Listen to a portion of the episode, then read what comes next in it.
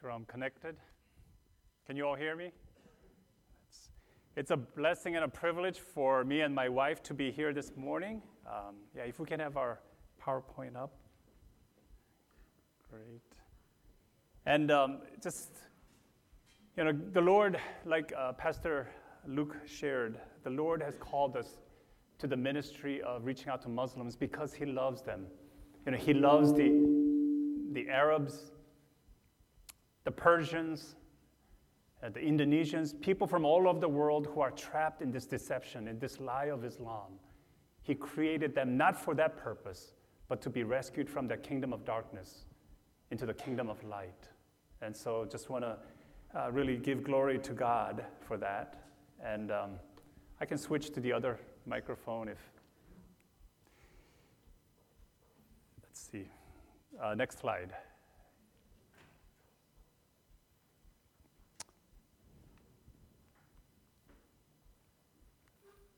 Okay, great. Yeah, this is our most recent family, uh, photo of our family. We thank Renewal Church. Uh, this church has been journeying with us, praying for us, financially supporting us, and even sending out short-term missionary teams when we were in Central Asia for the over, even as we were going to seminary in 1995. So that's a long time, maybe before some of you were born. So we're grateful for the prayer and I just want to share a brief uh, just testimony of how God loves the Muslims. So on the screen, you're seeing Wad. That's his name. He's an Iraqi Muslim. And uh, can you say marhaba? Marhaba. Okay, that's Arabic way of saying hello. When you say assalamu alaikum, which is the Muslim greeting, it means may the peace of Allah be upon you. But when you say that, even as a non-Muslim, they think you are a Muslim. So when we see Muslims here um, at Home Depot or Panera Bread, any one of those places, when you say marhaba, it's just actually the origin of that phrase or that greeting comes from a Syriac Christian congregation, and it means God is love. Marhaba means love. So when we said marhaba to him, he smiled. We met him actually at Chinese Mission Convention, of all places. 3,000 Chinese from all over the world were there in Baltimore this past winter, and we met him there. He was working the night shift. And when, I said, when we said marhaba to him, he smiled. And we asked him, you know, how long has he been in the country? About five years. He helped with the U.S. military in Iraq, and then our country pulled him out. So he's working, but his family, they're back in Iraq, in Baghdad. And he was concerned about his parents because of the bombing and the terrorism going back and forth. So I offered to, after talking for about a couple minutes, I offered to pray for his parents. And he said, yes, he's open to that. So we pray for peace and blessing upon his parents and upon Iraq in the name of Jesus. Afterwards, asked him, uh, Have you ever read the Bible since you're in America, which is a free country? You know, you can read the Bible. And he said, No, I never read it. I don't even have a copy of it. And we didn't have a copy of the Arabic Bible, but we had the Jesus film, which he's holding in his hands and we encouraged him to watch the Jesus film, the Life of Jesus DVD, in Arabic. About a week later, we came back to the States, uh, to Leesburg, Virginia. He was still in Baltimore. And then he texted me. He watched the movie. He thought it was amazing, but he has a lot of questions. And he needed to talk to someone. So then we connected him with this man standing right next to him. Uh, he is an Arabic an Egyptian pastor, Baptist pastor. They met for about a couple hours. Wad had a lot of questions. And this pastor was able to go through the scripture and share the gospel message with him. And he came to Christ. And so he texted me and he said, I am so excited. And eventually he got baptized in this pastor's church. So God uses a Korean American Presbyterian couple to connect this Iraqi Muslim man to an Egyptian pastor at a Chinese mission convention. Our God is global. And this man comes to Christ. So, since you've already learned how to say marhaba, that's all you have to say to an, a Muslim from an Arab country, a Saudi Arabians, you know, international students who are on your campus, maybe even at Villanova. Just to say marhaba, can I pray for you, your country, and God can open doors. The amazing thing is, uh, we eventually connected this Egyptian pastor to a Korean church, Church of Philippi in Baltimore, because this pastor has a refugee center right in, in the heart of Baltimore, but he's isolated from the rest of the Christian community. Not many are helping. So somehow, this Church of Philippi, they said, We will help you this summer with uh, retreat. And they had the means and the resources. So they opened up this retreat center, funded it, served them food, and a whole busload of refugees were able to go to that retreat center, have t- some time away from the business, you know, from the chaos of trying to adjust to America, and to hear the gospel message. Because God was willing to use an obedient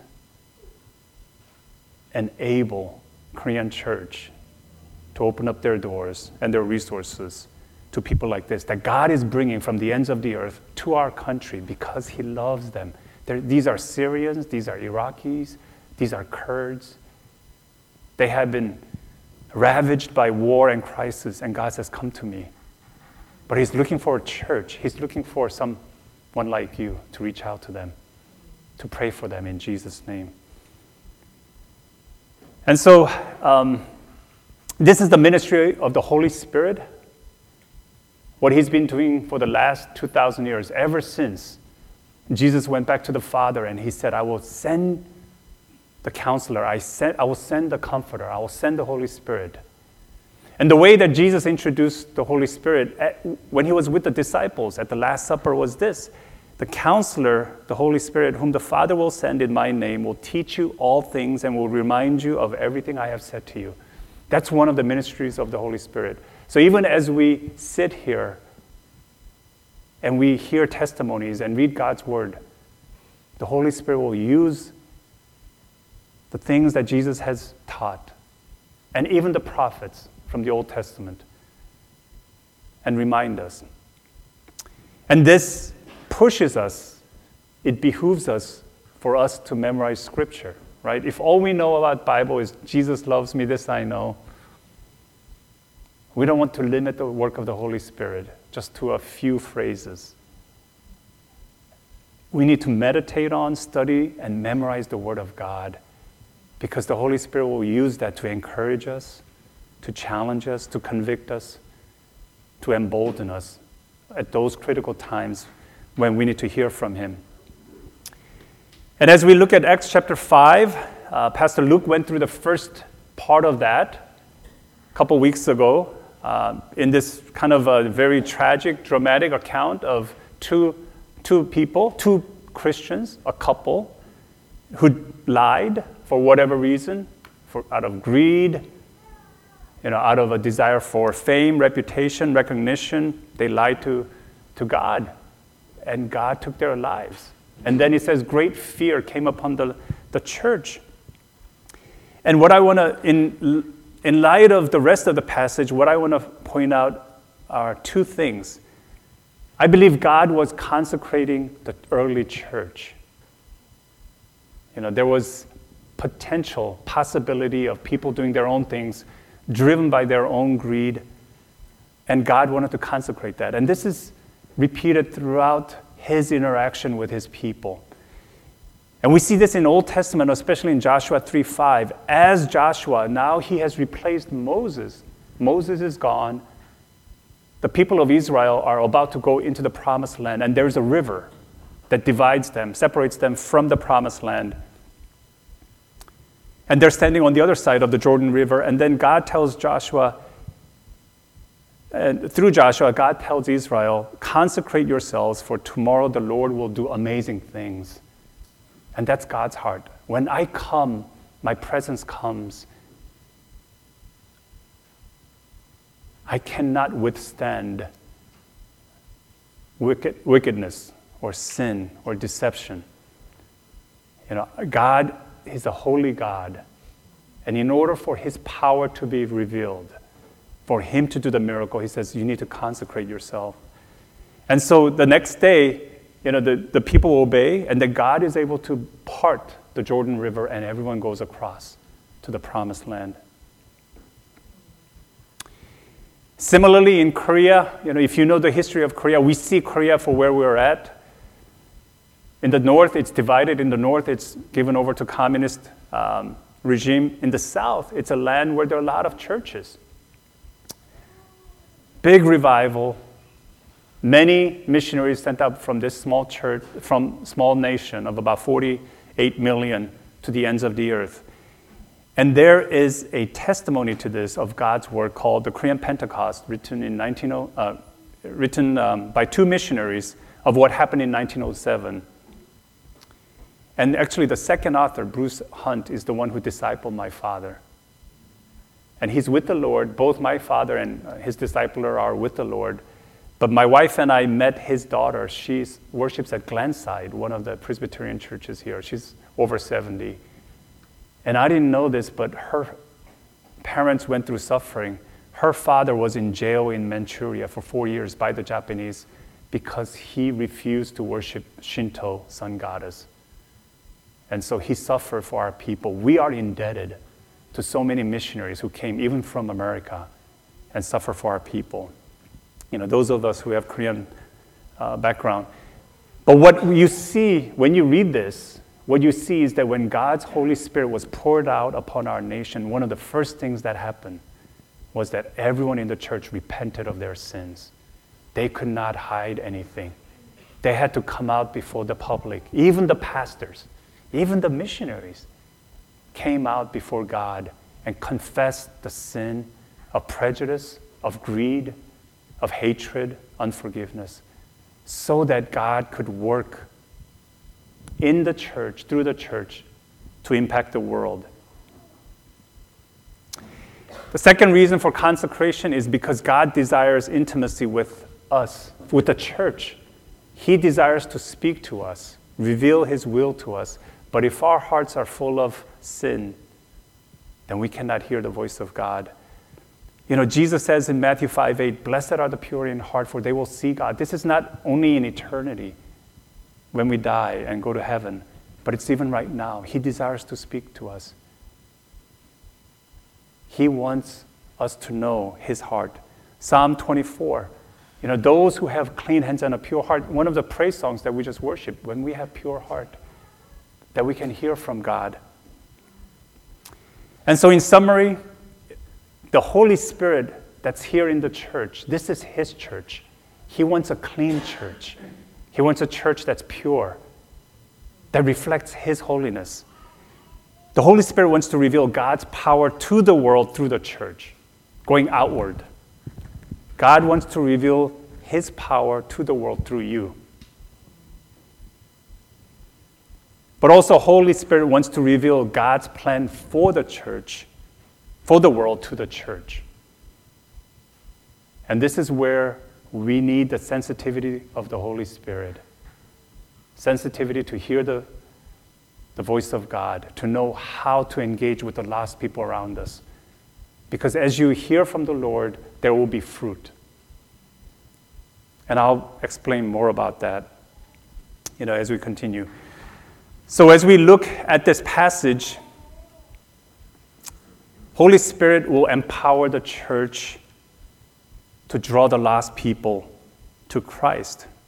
So let's look again at Acts chapter 5, verses 12 through 16. I know uh, Pastor Luke read through the passage, but I just want to highlight uh, verses 12, 15, and 16, and it's on the screen. And it says, The apostles uh, performed many miraculous signs and wonders among the people. As a result, people brought the sick into the streets and laid them on beds and mats, so that at least Peter's shadow might fall on some of them as he passed by. Crowds gathered also from the towns around Jerusalem, bringing their sick and those tormented by evil spirits, and all of them were healed. And I don't know if you have witnessed miraculous healings or even demons being cast out. We have. Growing up in Korea, but especially on the mission field. And as we were starting our church, which was going through persecution, one of the books that we studied was Book of Acts you know, and we preached that on Sundays. And our members would say, oh, what we read in chapter 5 is happening right now in our church. And we saw amazing, miraculous things. you know, Muslims having dreams and visions of Jesus. And so they step into the church. And so they, they pick up the Bible because it's the work of God in their lives, the miraculous presence of God that opens their hearts.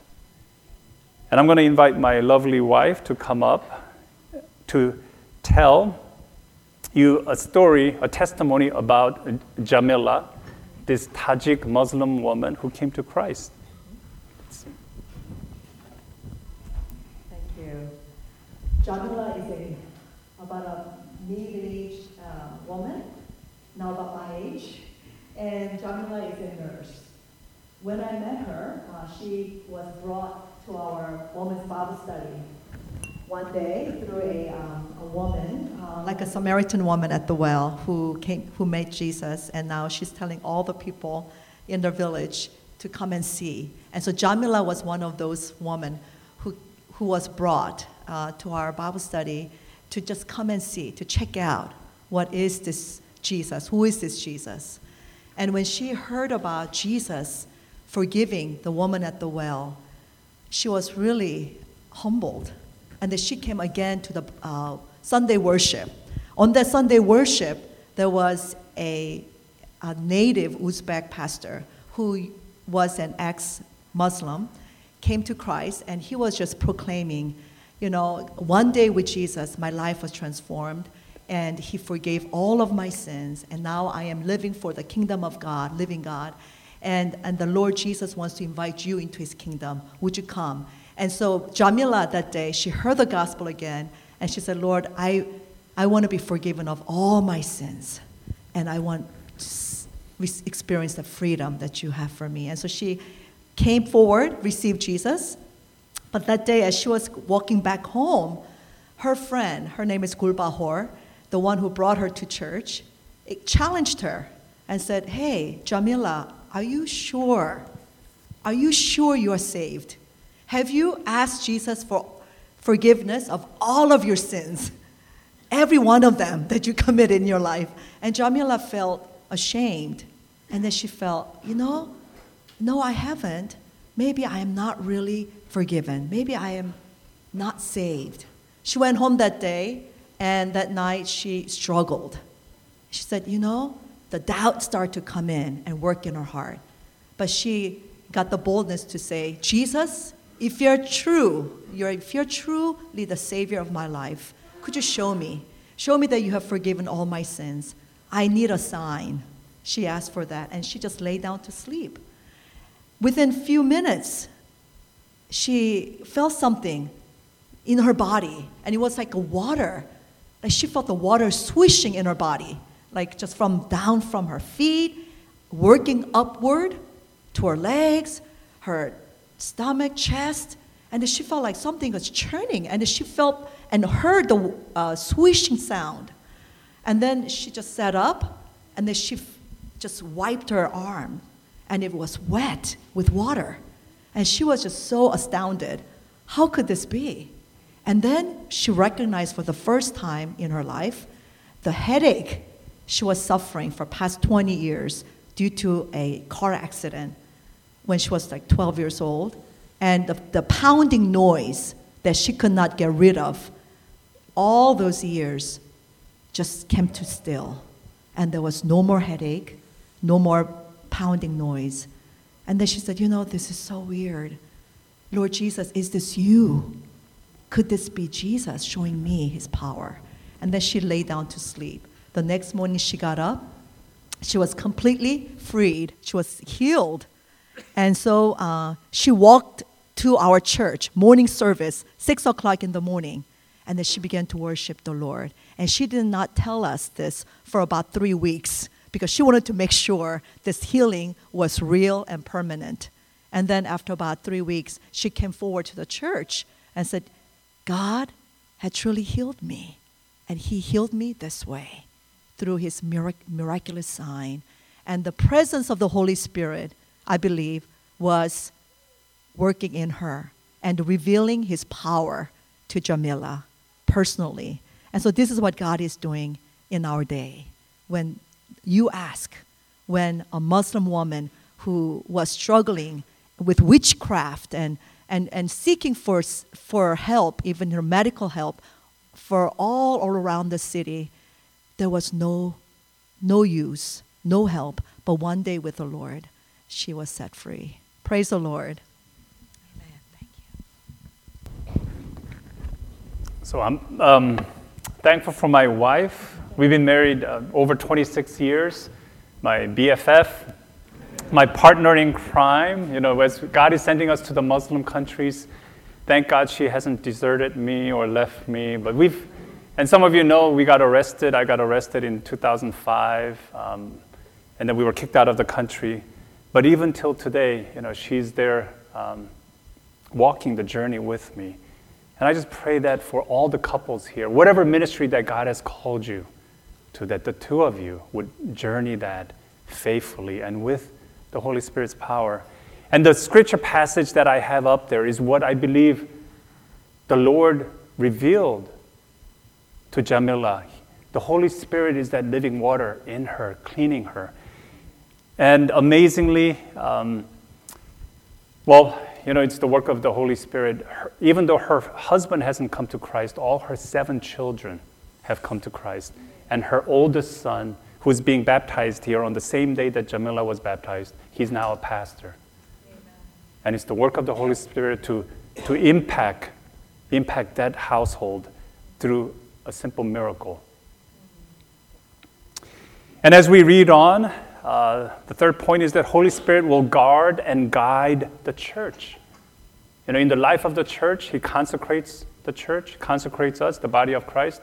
He empowers us, but He will also guide the church and guard it, protect it as well. So we, read, we see this in Acts 5 17 through 21. And here we see that the high priest and all the religious rulers are jealous of the apostles and it, as we read on, they were filled with jealousy. They arrested the apostles and put them in the public jail. But during the night, an angel of the Lord opened the doors of the jail and brought them out. And then he says, and these are in the words of our Lord through the angel to the apostles Go stand in the temple courts, he said, and tell the people the full message of this new life. And we must be thinking, the apostles must be thinking, are you, are you, you know, is this crazy?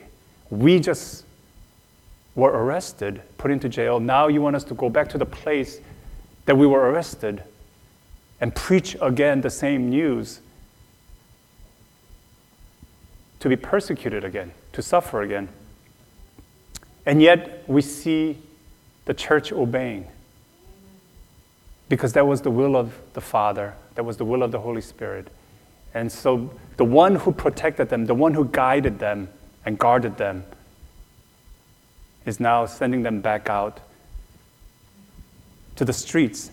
And that's you know, reveals once again what Jesus promised to us in Matthew 16, 18. He says that to Peter and to us, that I tell you that on you are Peter, and on this rock I will build my church, and the gates of Hades will not overcome it. Wherever Jesus sends the church, his disciples, even to the ends of the earth, even to Uzbekistan, Saudi Arabia, North Korea, he says, I will protect that. I will build my church. And even if you get arrested, just like in Acts chapter 5, the verses that we read, God can even do a miraculous deliverance. Open the prison gates, bring his people out, only to send them back out to the street to preach the gospel. That's God's plan that he wants to reveal to us. And renewal you know, in America, having been here for the last seven years, uh, going, coming back from the mission field, to me, I, I, I identify two idols that we have in America. One is the love of money, it's the American dream. The second is security. We're afraid and we, we don't go to places that are hostile. We don't say things that are politically incorrect for fear that we would be ostracized, for fear that we will receive an F in our university classes or will be fired. I believe the Holy Spirit will challenge some of us, some of you, to rise up and speak against either the injustice, the prejudice, or just the immoral lifestyle that's just going right, right across our nation. And this motif or this pattern of the Holy Spirit empowering the church and then revealing his plan for the church just repeats throughout Acts chapter, uh, the book of Acts. So in Acts 16, we see Paul, verses 6 through 10. It says, Paul and his companions traveled throughout the region of Phrygia and Galatia, having been kept by the Holy Spirit from preaching the word in the province of Asia. When they came to the border of Mysia, they tried to enter Bithynia, but the Spirit of Jesus would not allow them to. So that's interesting. With that, you know, God would want Paul to preach wh- wherever he went, but the Holy Spirit says, no, you're not going to preach here. So they passed by Mysia and went down to Troas. During the night, Paul had a vision of a man of Macedonia standing and begging him, Come over to Macedonia and help us. After Paul had seen the vision, we got ready at once to leave for Macedonia, concluding that God, would had, God had called us to preach the gospel to them. And so here is a map of Paul's second missionary journey, and he's following the track westward. But there were a couple times that he wanted to turn eastward, especially at Bithynia, towards Bithynia, and the Holy Spirit says no. And he crosses over to Macedonia because of the vision, because of the Holy Spirit's guidance and then he sees fruit there in Philippi, you know, and other parts of uh, Greece, what is today's Greece. And I believe the church sometimes, if we're not sensitive to the Holy Spirit, we do our own thing and we don't see fruit. Again, we need to ask God, God, open the doors, close the doors that you don't want us to go to, open the doors that you want us to go to. Just like Apostle Paul, the super missionary, even he, you know, he had his own plan to turn eastward towards Bithynia, and, and the Holy Spirit says, No, actually, I want you to go in the other direction. I believe even here, where you're at, in, in this region of Philadelphia, there is harvest that's plentiful. People like Wad are here. And you need to ask God, God, can you send me to those people, the lost sheep whose hearts are open? And He will. But are you sensitive to the Holy Spirit? Is your heart consecrated? If you have sin, if we have sin in our lives, we cannot hear from God. And we end up futilely, it's a futile activity or exercise, and we can easily burn out. And so, for just quick summary of our journey. After my wife and I got married in 1991, we thought God was sending us to Egypt. So we were looking at joining a team in Cairo, Egypt.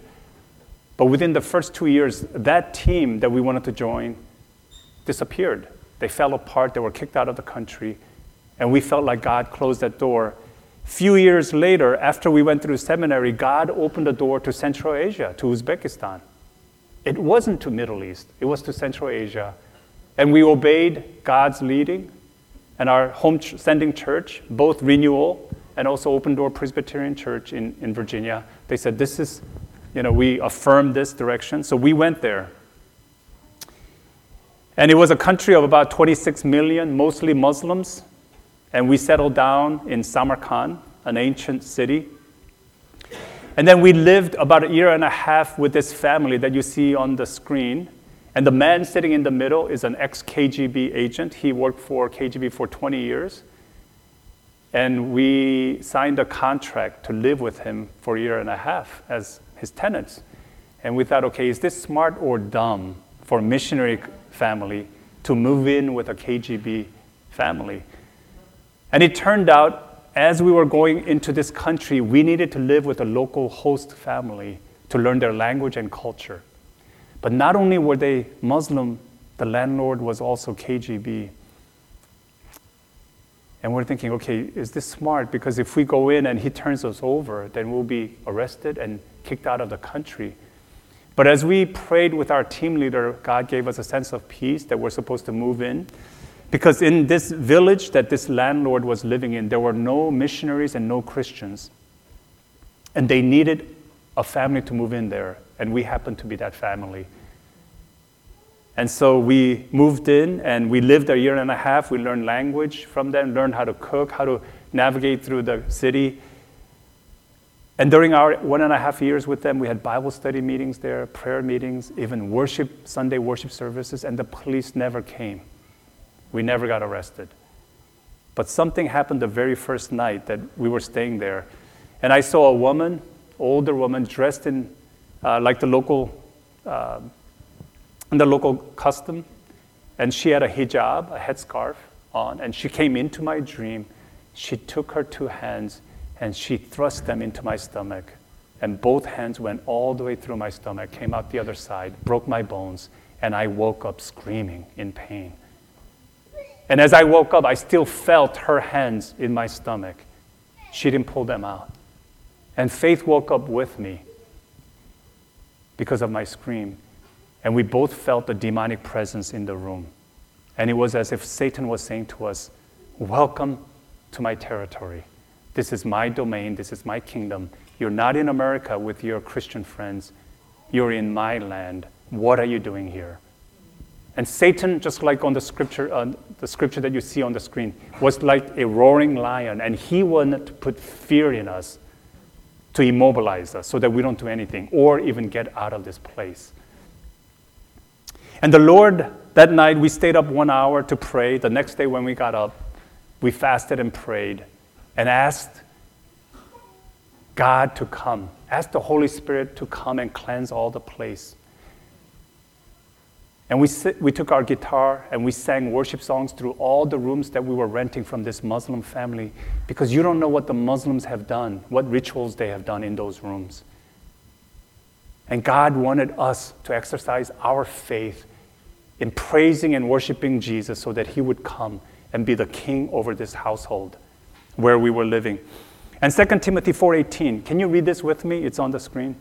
The Lord will rescue me from every evil attack and will bring me safely to his heavenly kingdom.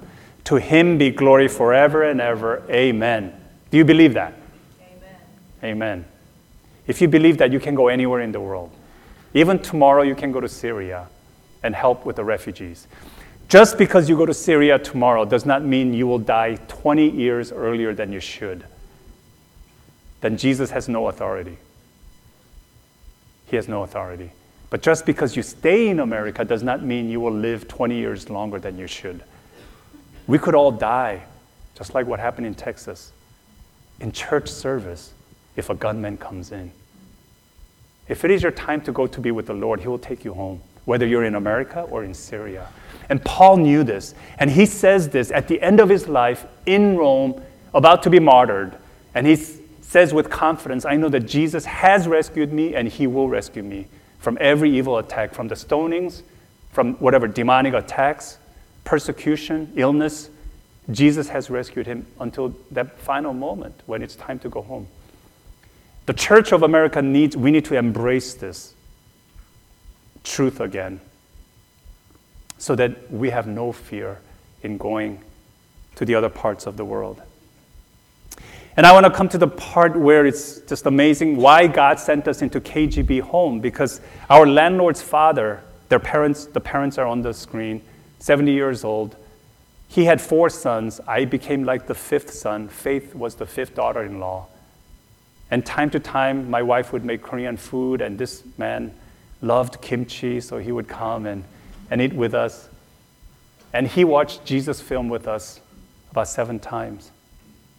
And his heart began to open up, and he became a Christian. And so we gave him a Tajik Bible on his 70th birthday.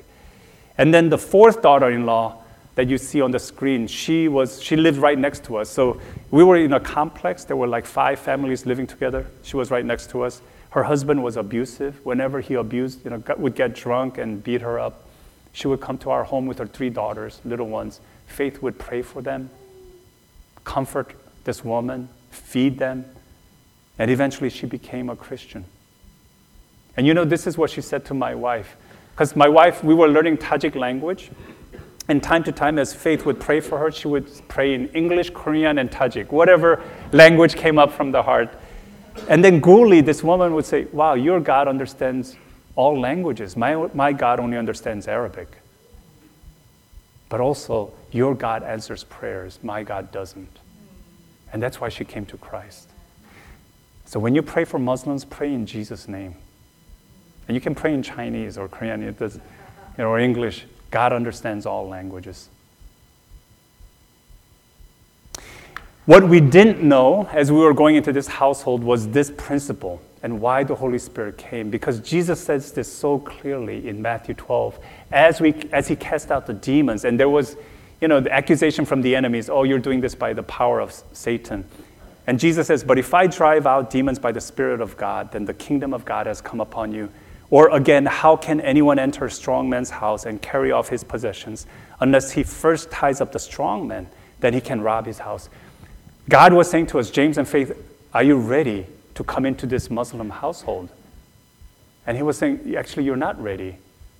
You're more afraid of moving in with a KGB landlord than living with a group of people who worship idols.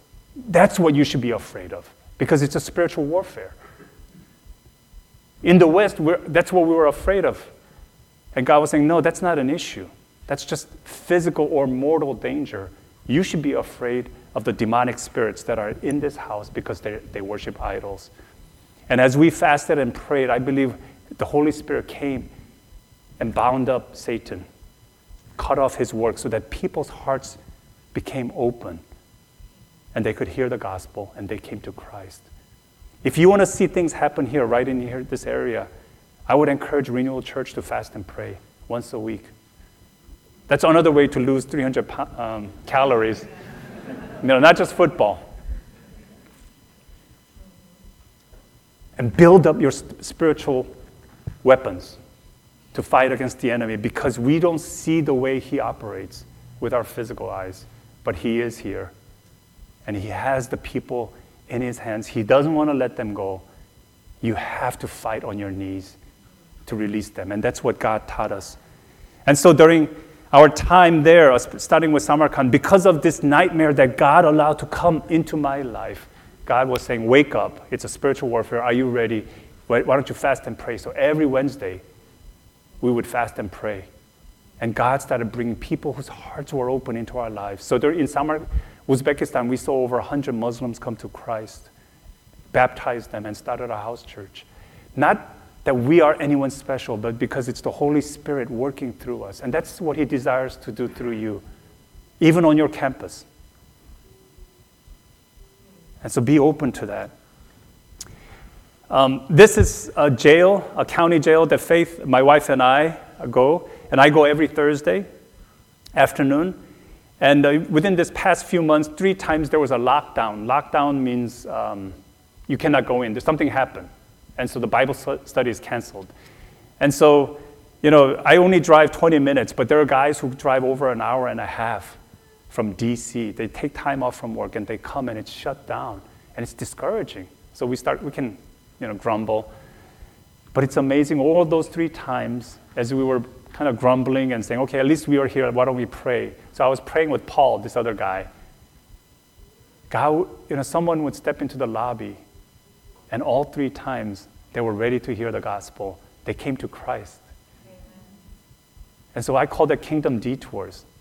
When you get pulled over by a policeman, by a you know, deputy, maybe, okay, partly it's your fault you were speeding. Maybe God wants that deputy to hear the gospel. Why don't you offer that opportunity? You know, since we already have this time, can I just, you know, share this message with you? And you may, he may, he'll still give you the fine, you know. But please be aware of kingdom detours that happen in our lives. And so this, you know, whenever this happens, it doesn't happen all the time. Sometimes there are lockdowns. There have been lockdowns six, seven times. Half of the time, God has opened the doors. Twice, once it was a Puerto Rican young man, once a white a young guy. And another time it was an older grandma. She was white from West Virginia. She was there to pick up her granddaughter, and she came to Christ. And this is the work of the Holy Spirit. There are lost people all around us. But will you be obedient and sensitive to the Holy Spirit to go to them? If we are not sensitive to the Holy Spirit, this is what can happen. So in 2001, 9 11 happened. We were living in Samarkand, which is only four hours north of Afghanistan. And U.S. Embassy called us up one day, called me up and said, Sir, we noticed that you're an American citizen. We're pulling up all the Peace Corps, all the American people out from the southern part of Uzbekistan. Actually, we want you to leave our country, Uzbekistan, because we have no presence where you are and we cannot protect you. And my wife and I prayed. We prayed with our team leader, who happened to be in America, but also there were other missionaries in our city, some from other countries. And as we prayed, we sensed that there was peace in our city. And plus, our landlord, you know, who was ex KGB, he didn't want to lose his rent, which we, we were paying. And he said, No, I'll cover you, I'll protect you, you don't have to go. so nothing happened. In the next country over in Kyrgyzstan, US embassy called all the missionaries and said the same thing. And the missionary agency leaders heeded, listened to the advice from the US government, who has lower authority than Jesus. And so 300 missionaries pulled out and came back to the States for about three, four months. And nothing happened. So then when they went back to Kyrgyzstan, this is what the local pastors said, the Kyrgyz pastors, who had kind of discouraged American missionaries from going back because they said there's no credible threat. But when they came back, they said to the missionaries, We can no longer respect you. You pulled out, you left us. And so they lost credibility. And that's what happens when we listen to the voice of the world, even the voice of US government. We need to hear the voice of the Holy Spirit. Just like he told the disciples, go back to the street, preach, and you'll get arrested again, you will get flogged, but keep going back. I will guard you. And if it's time for you to go home, so be it. And the early church obeyed. And finally, the Holy Spirit grows the church. And going back to verses 13 and 14, you know, even as the miracles were happening and because of the persecution, it says no one else dared join them, even though they were highly regarded by the people. And I pray that that would be the testimony of Renewal Church, that people around you looking at your lives, looking at the marriage relationships and your children, very well behaved, right? And they would look at your parenting and say, wow, regarding you very highly. May be afraid to join a church because they might be labeled, you know, narrow minded, um, all these things that Christians radical, um, too conservative. But verse 14, nevertheless, more and more men and women believed in the Lord and were added to their number. And that's the work of the Holy Spirit. God will bring the lost into his church, regardless of what happens around them. That's his desire. So, in both in times of persecution and times of peace, uh, if you've go a few chapters later, Acts chapter 9, verse 31, there was a period of persecution, and then it pauses. And it says, Then the church throughout Judea, Galilee, and Samaria enjoyed a time of peace. It was strengthened and encouraged by the Holy Spirit. It grew in numbers, living in the fear of the Lord. And God is able to do that, both in times of persecution and times of peace. But just because we are going through persecution, or we're about to say things that are politically incorrect and face persecution, it doesn't mean that those are moments that we keep silent. God may actually want you to speak out even more loudly, boldly about what is happening around us and allow the Lord to use that. I want to introduce this pastor. Uh, Pastor Shavkat, we, my wife and I met him after we got kicked out of Uzbekistan. We moved to Kyrgyzstan, uh, settled down in a city called Jalalabad, and he is an Uzbek pastor. He once faced a group of 2,000 men who called him out. As soon as, right after he came to Christ, they called him out into the middle of the town square. 2,000 men with axe and shovel. They wanted to kill him and bury him right away. And um, actually, his brother and cousin, so three men and their wives had come to Christ, but they only called the men out. And so Shavkat and his brother and cousin came to the middle of this crowd. They parted, allowed them to come to the middle. They closed up. They were saying Allah Akbar, which means God is great, and they were about to kill him. And Holy Spirit led Shavkat to lift his right arm, right arm straight up to heaven, as soon as he pointed towards the sky, a wind came down from heaven. And it was the Holy Spirit. It's the fear of God that came down. And it came, it descended on the center, on the three men, and then it, it flowed out to the people around them. And five, six layers of men encircling them, they were all thrown back. And the whole crowd became silent because they felt the presence of God. And they never felt anything like that before. And no one dared to speak because they knew they could be killed by whoever was there. And Shavkat knew who came. It was the Spirit of God. So he took that opportunity to share the gospel, held up his Bible, and said, You know, I grew up as a Muslim, and he was drunkard, you know, he would beat up people. You know my life. But one day with this book, God changed my, my life. I follow Jesus. If you don't like me, you can k- kill me. No one said anything.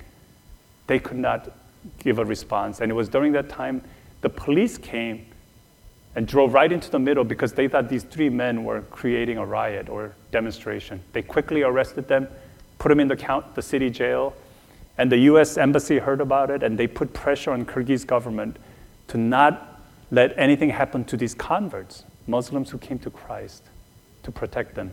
Otherwise, US will cut off aid. So that's one good thing the US government did in the history of their relationship with Kyrgyzstan. And so, you know, Kyrgyz government said, sure, you know, we, these, they're just three guys. So they let them be. Amazingly, he came back to his city. And this is church. You know, he, he started having a po- powerful witness. Actually, God has healed people even through him. And we wonder why it doesn't happen here. Well, you know, we're not going through the persecution. When Muslims come to Christ, Jesus is the only one, only thing they have. They lost everything else. And so, working with Pastor Shavkat, my wife and I were able to go to three villages and plant churches in three villages. 40 Muslims came to Christ and were baptized in that one year. He's like Apostle Paul, a powerful evangelist. And this is the passage that, um, just by God's sovereign design, that was read earlier by Pastor Luke, that you and I, that we no longer live for ourselves, but for Christ who died for us. We don't chase after the American dream. We don't build our own kingdom. We build God's kingdom. And so I want to remind you the church is a filled hospital. We come here whenever we get wounded, whenever we need help. This is where Pastor Luke is like a surgeon, you know. And he, God works through him to bring healing into our lives. The church is not a luxury hospital where we come and stay and stay as long as we want and just cater to our own needs while the rest of the world is dying. It is a spiritual warfare. There are only two kings, two kingdoms, constantly at war. And God wants Renewal Church to be a church that steps up in this battlefield right here to see the dead coming to Christ.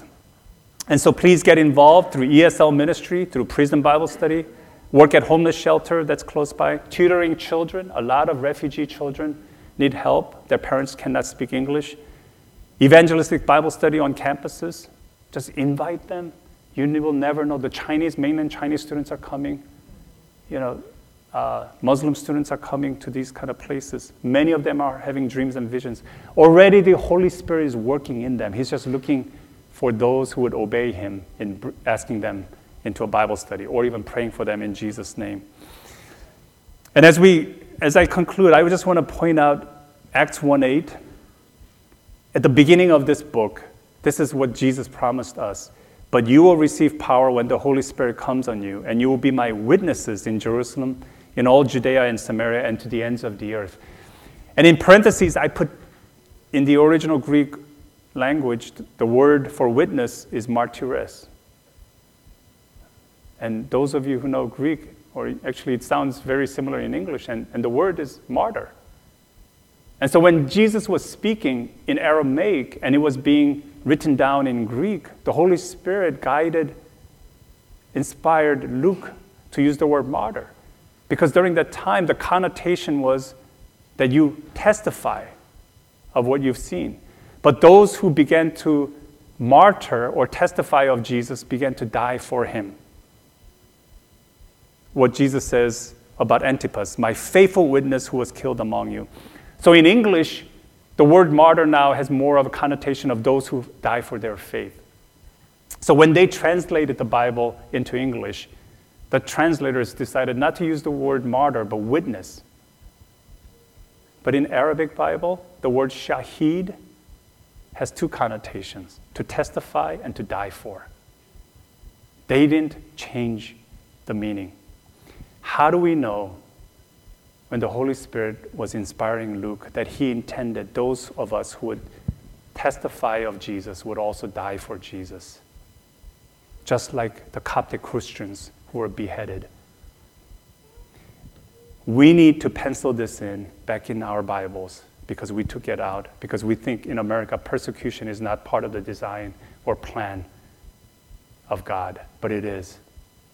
If you look at the early church, they had periods of persecution, of martyrdom. But that being set free from fear of death, they were able to do amazing things for God. There's an excellent book that I just I've read about a year ago. I highly recommend it to all of you. Killing Christians. Terrible title, but great book. Um, it's account of what's happening amongst Muslims right now. About dreams and visions they're having behind closed borders. And so one of them is about a young couple, Iraqi couple. They come to Christ through dreams and visions. And this man becomes a powerful witness for Jesus. And the Holy Spirit starts speaking to him, encouraging him to take Bibles, to go to the mosque and hand them out. So one of the he drives from city to city, and one of the mosques he goes to is the Grand Mosque, or the the biggest mosque in Mosul, which was uh, occupied by ISIS until recently. But right before the jihadists, ISIS came into the city, he was handing out the Bibles, 300 Bibles in this one mosque. And the plan was that he and his wife would go to the next city. But then when they wake up the next Friday morning, this young man hears from the Lord, from Jesus, I want you to go back to the mosque. Today you're coming home to be with me. God spoke, Holy Spirit spoke those words. So when his wife got up, he said to his wife, Jesus told me I'm going home to be with him. And his wife knew what was happening. And she said, Please don't go to that mosque. And this man said this How can I refuse the one who died for me? If I die, and go to heaven, the Lord will take care of you and, our, and our two kids. So he obeys Jesus. He goes to the mosque as he's handing out by the, the Bibles, again to the Muslims who are coming to the Friday prayer. He's arrested, tortured, and then killed, beheaded. And his wife later recovers the body and buries her, buries him. And as I was reading this chapter, I started crying. Not so much because the way he died, but because I don't have that relationship with Jesus. I don't hear from him like that. And we're not hearing like that here in America because he's not the only thing we have. And I think we need to recapture that in our lives. And so, may I encourage Renewal Church? Would you allow the Holy Spirit to speak into your lives? Even to the point of going to those places that are hostile. Let's close in prayer. Heavenly Father, we come before you, God. Father, we are grateful for the work of the Holy Spirit in our lives, Father, of the salvation that we have. But it's more than that, Father. And we pray, Lord, that the Holy Spirit will, will guide us to those places, to those people, even hostile places, and empower us to be a powerful witness, powerful martyr for the sake of Jesus, wherever you would send us. In Christ's name we pray. Amen.